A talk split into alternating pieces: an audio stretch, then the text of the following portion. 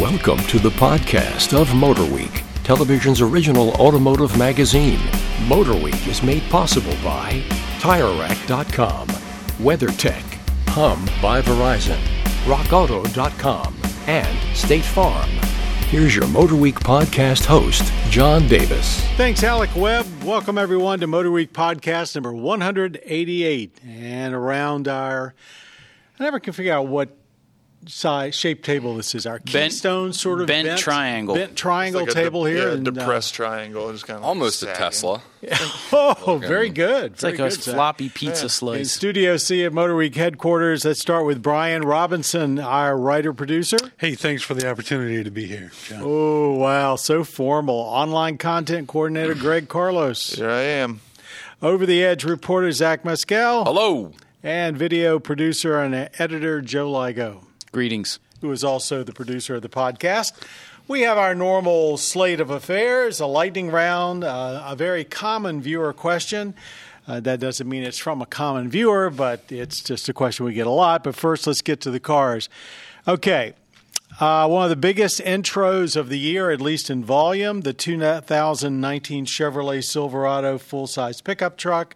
Greg, you had a chance to drive it. I think most of us have seen it. Sum it up for us. Uh, yeah, like you said, most people have seen it, and um, you know, you get onto the internets, and people are pretty much on one side or the other. It's a polarizing look, I think. Uh, you either love it or you hate it. Um, I think there's a lot going on in the front, but the good news is is that you can kind of uh, manufacture how you want your A lot of Silverado to look. Yeah, Yeah. there's a lot of different styles within there. You have RST, Trail Boss, LT, all, all the high country. There's a lot of different grill designs. Uh, but yeah, I drove it out in Jackson Hole, um, which is in Wyoming, which is the most space I've ever seen. It's literally, you, I stepped off the plane and it was just an expanse of space. It was incredible. Um, the truck is crazy quiet on the inside, and I've said it about a million different GM products now. They've got sound deadening just down to a T. It's pretty incredible. I mean, whether you're, we only drove the 5.3 and the 6.2, and regardless of which one you're in, it was just really quiet. Ride and handling was good. Uh, that's not exactly what everybody wants in a pickup. The big thing is towing features, and this thing has a ton of new towing features, not just for um, for seasoned professionals, but for really amateurs, because they found that a lot of people who get into a truck, they probably didn't tow very much before. There's a good chance that they don't even know how much their truck can tow and what it can do. So that's a big point of emphasis. They have cameras, sensors. They even have tutorials within the screen that Does you it can. have the automatic backing uh, system with the trailers? I don't remember if it because there was so many things thrown at me. I don't remember if they had the automatic backing, but they have like three different angles where you can look down and, and, do it by see. yourself. Okay. and you can see it. Um, but they do have uh, one thing for professionals and people who've done it before. Uh, you like to get out and check all your lights around the car or around the truck, and uh, normally you have to have two people in there. You know, hit the brake, hit this. Now you can actually have it go through a system, a set of lights Get that it'll turn on, so you can get out. That's and then good. It'll just go So, around. so it does like a cycle where it tests each Exactly. light, and you just walk around the yeah, truck. and it's stuff like that that nobody's really thought about, and we have the capability, and they just said, "Well, why not make it easy Probably- for people?" capability. It probably didn't cost him any money. It's probably just like a two dollar dollar piece clever. of software that just blinks every light. Here's my question, though. I, when I saw the truck in Detroit, I was very impressed with all of the high technology the truck's got. I really think it just beats everybody else in the market. However, the majority of journalists got completely hung up on the new Ram 1500 and the big screen on the interior, and the internet was almost instantly flooded with Chevy didn't miss the boat. Uh, the Ram's going to eat its lunches. The interior is so much nicer. You've now experienced both of them. You know, there is some possibility that Ram could actually outsell Silverado if it's not uh, a home run. What do you think? Do you think they went far enough in the things that maybe people that aren't into trucks, uh, you know, real heavily, like the casual use buyer, uh, might expect? I think they, I think they did go far enough, and I think the people who are clamoring about more high tech, are just looking at the big screen. That's all they were looking at. Yeah. It really is. because there's a lot of substance in the Silverado, and I mentioned it in our first look at how it's the screen is modest compared to the Ram, directly Right. compared to the Ram, but everything is clear. It's easy to use. I've already talked about all the towing features. I mean, there's a ton inside. You can nitpick GM with their choice of materials inside and the way things look, but it certainly is not ugly. I wouldn't call it low tech by any means. It's comfortable. There's uh, there's extra rear uh, leg room in the back, which is great for me.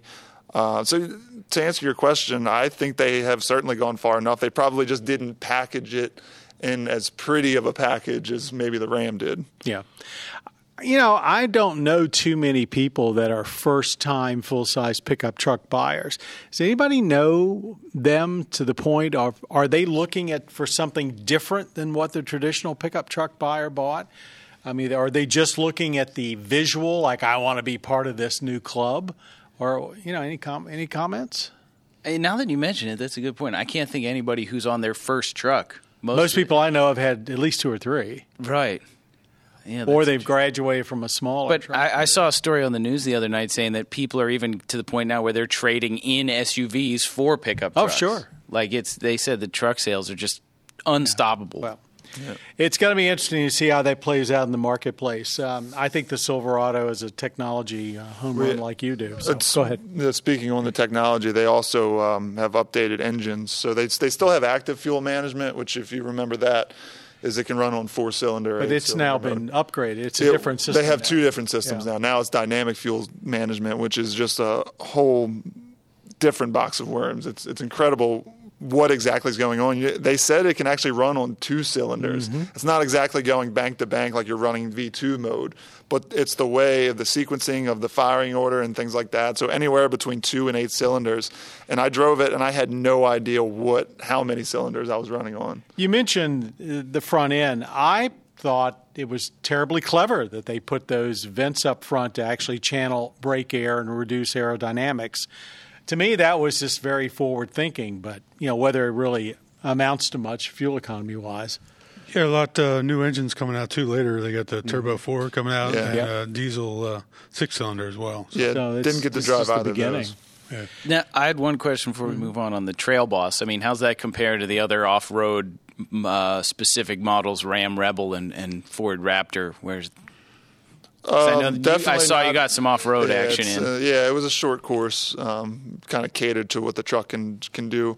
It's definitely not in uh, Raptor territory, uh, but it's the same kind of concept as like the Rebel, where you, you give it the off-road goodies, you make it look more aggressive, but it's not like full-on Raptor level. So Yeah. definitely compare it to the Rebel, not so much the Raptor. It seemed to me, just looking through the press stuff, it was your normal uh, LTZ off road package, but with uh, better tires and like a two inches of lift. yeah, and it's a factory lift, which is a big deal for some truck people. But you know, given what they did with the Colorado with that off-road package they've got, which I've completely forgotten the name of it now, which- ZR2. ZR2, which, is- which is a very serious truck. I guess they could possibly do that if they wanted Sure. to. Okay, let's move on to something totally different. And uh, in some ways, a throwback the 2019 Ford Mustang Bullitt. Zach, you're the guy that got behind the wheel.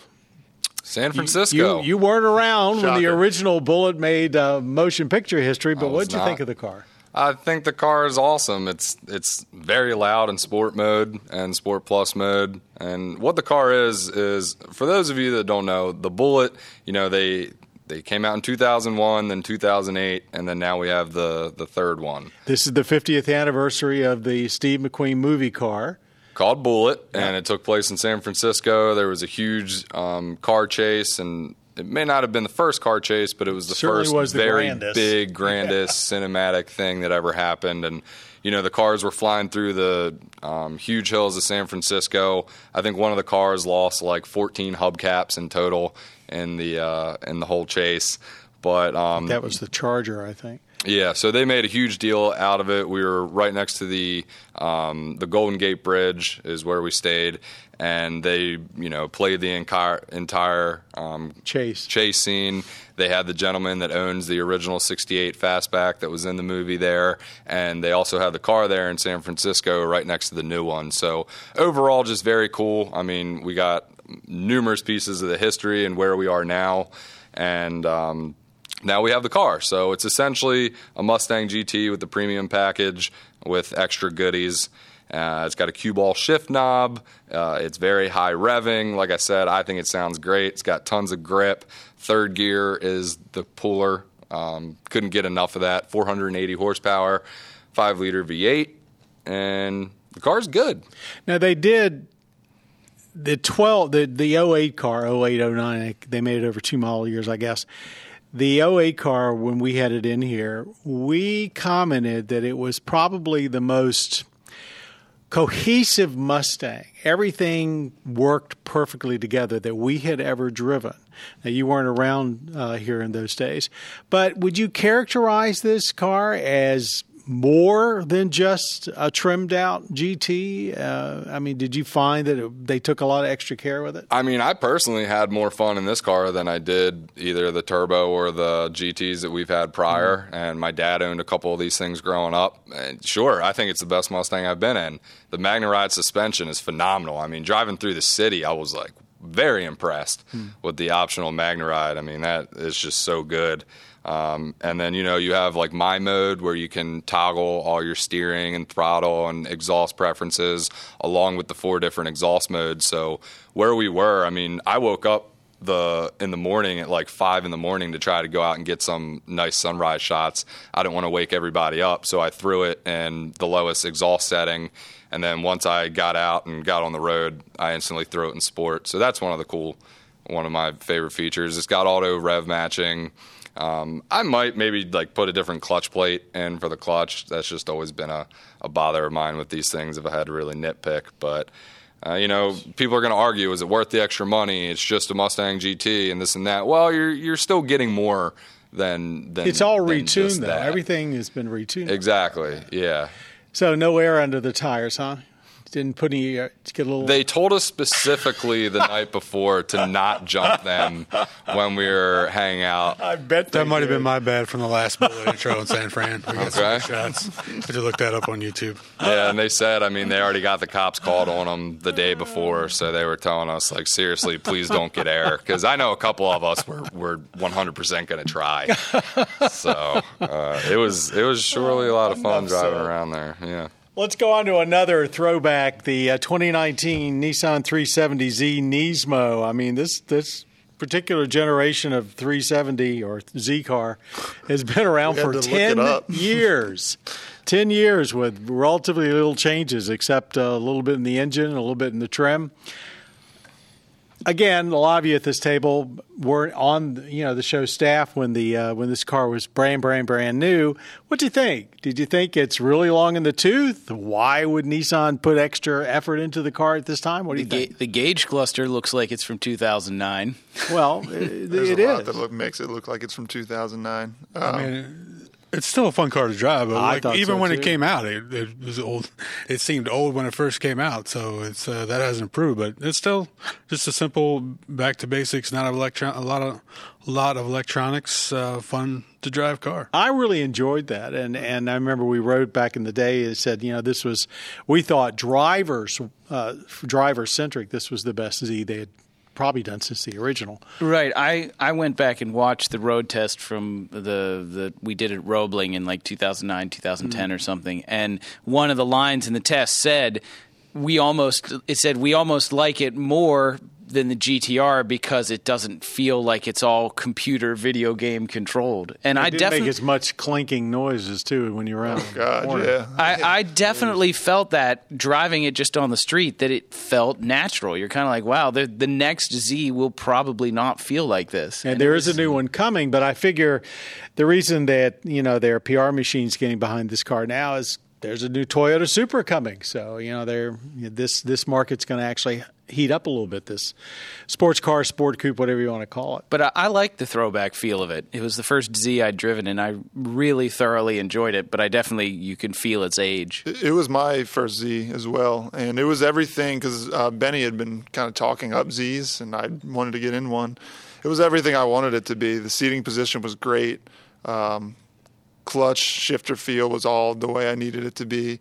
Um, I will admit to being a little bit off put by it. Like the, the initial presentation when you get in, considering what we've been driving in just the last few years, you're like, oh God, not, I, this is this is old. but then you just start driving it and you forget about it. So you realize that's not what yeah, matters. It's the, the substance right. of the and car. The, the Nismo treatment that we had might be a little bit much on the outside for me. I probably wouldn't spec it like that. Uh, but yeah, for just the car to get out and drive, it's it doesn't get in this day and age. It doesn't get any more like visceral and just raw than probably the, the 370. There's a bunch of people that came up to me at you know gas stations or even at parking or uh, at red lights, just like oh, going nuts, and I'm just like, yeah, it's it's the Nismo. I got a thumbs up from a C7 owner. Okay. Because they know it's different. I mean, it's you don't you know, see a new a one every over, day. over the top or whatnot, but everyone knows it's something special. And I mean, for me, this was kind of one of those refreshing cars, um, like I mentioned here and there, where it it is just that raw feel and.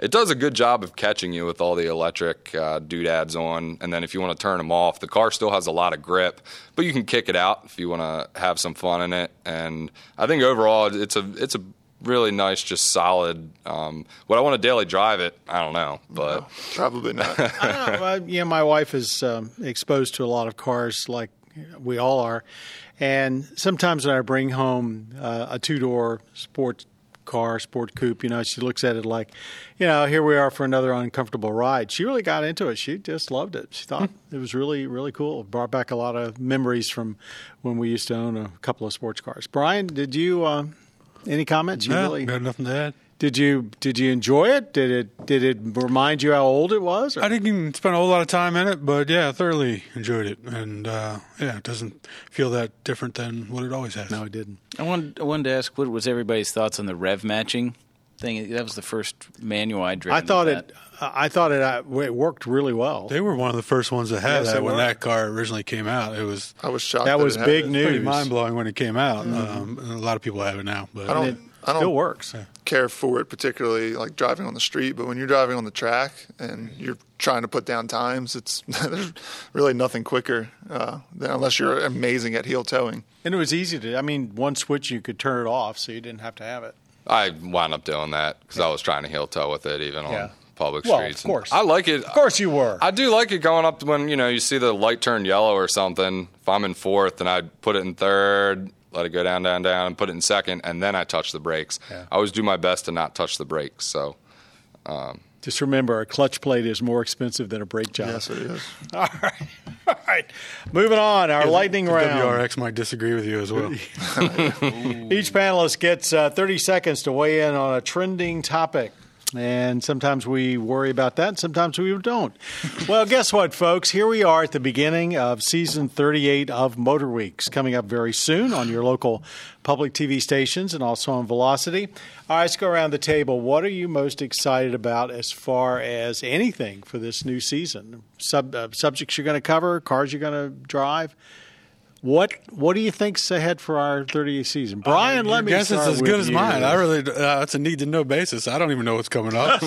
that show uh, schedule's under lock and key. Yeah, cars come in, we test them, and I write about them, and we move on. But how about trends? I know we got a. I know we got a Ferrari heading uh, coming soon. I live in GT2 RS. Trends. I'm sure it'll be the usual autonomous driving and EVs. Can't say I'm looking forward to either one of those that and much. SUVs, but uh, yeah. I'll ding you out early. Thank you. Joe, how about you?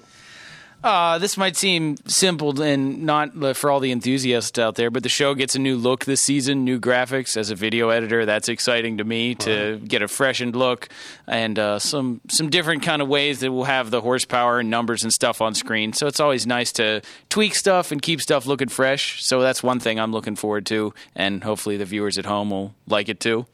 Zach, you've got some interesting segments coming up, but anything really get you excited about either one you you're in process or think you're going to do? Sure, yeah. I mean, a couple of the car shows are just raw, you know, natural shows that you know I'm just pumped to be there in they're the first place. They're not Traditional. They're not, no. So I mean, that that'll definitely be something exciting, um, both for you guys to hear and see. You know, if you can't make it, um, luckily we get to travel all around. I think this season I'd be pretty amped if we got to drive some of the cars we've been hearing about for a while that still aren't here. There's a lot of stuff coming. Supra. I'm looking at you, Toyota. Mm-hmm.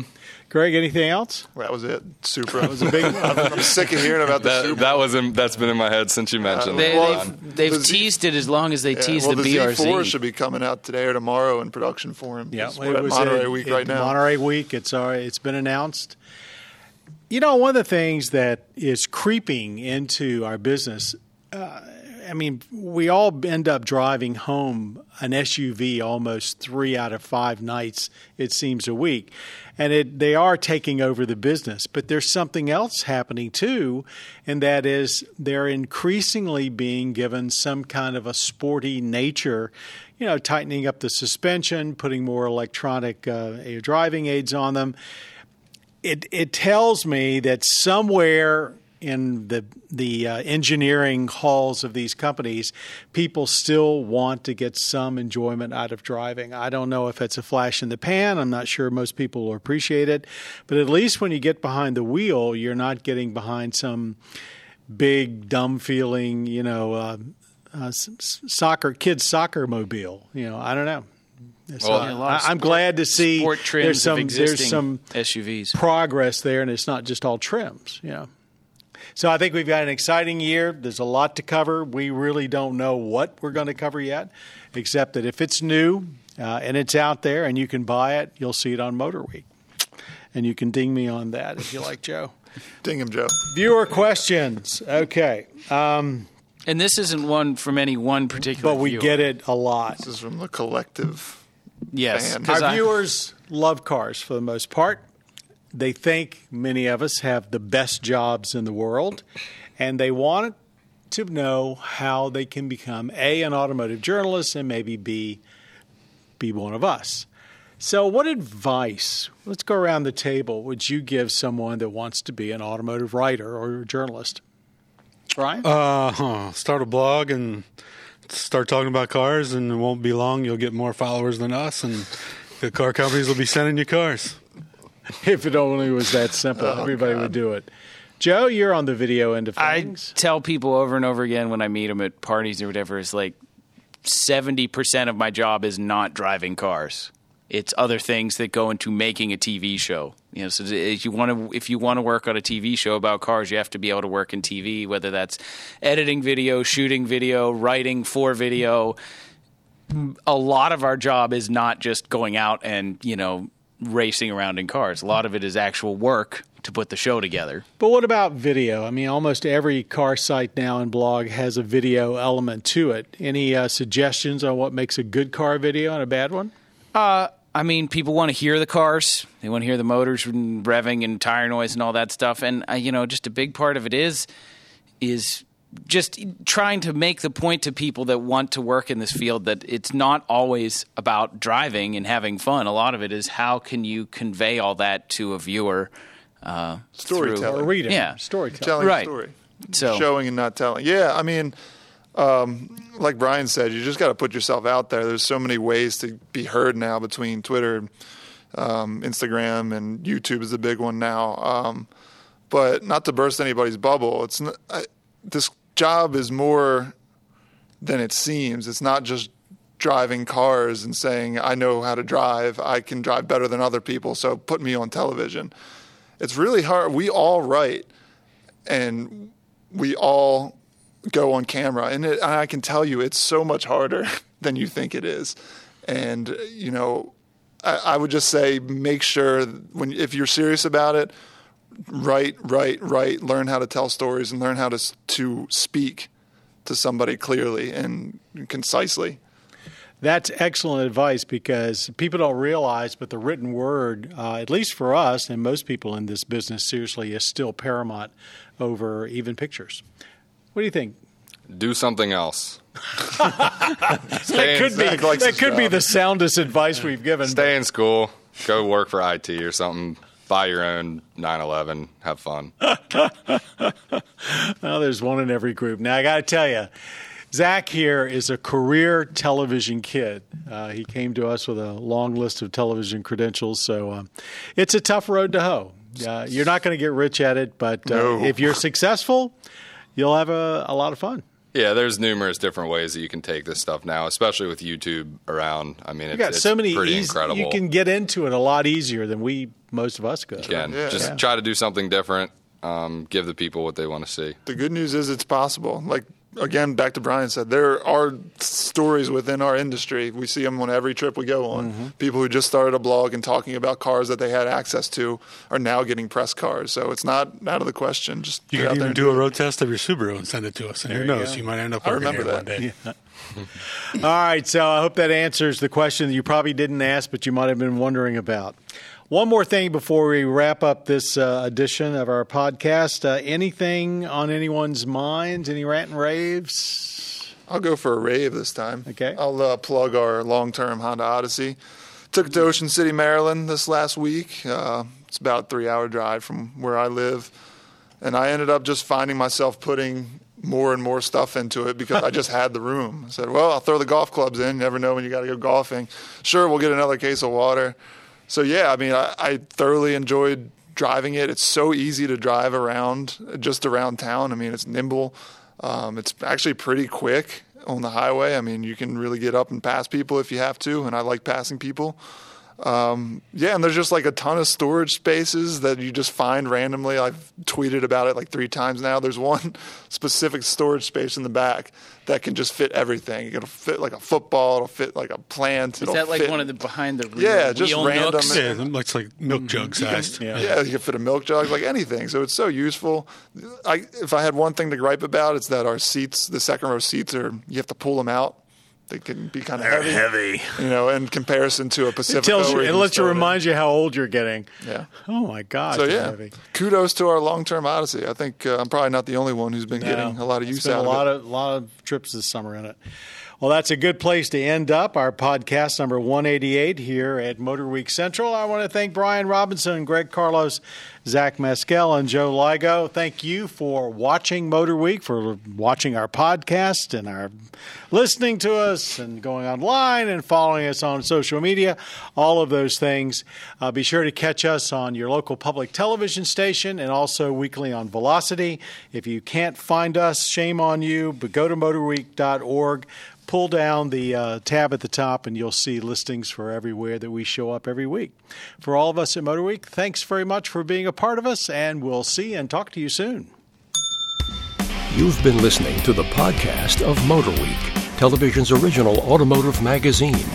Motor Week is made possible by TireRack.com, WeatherTech, Hum by Verizon, RockAuto.com, and State Farm.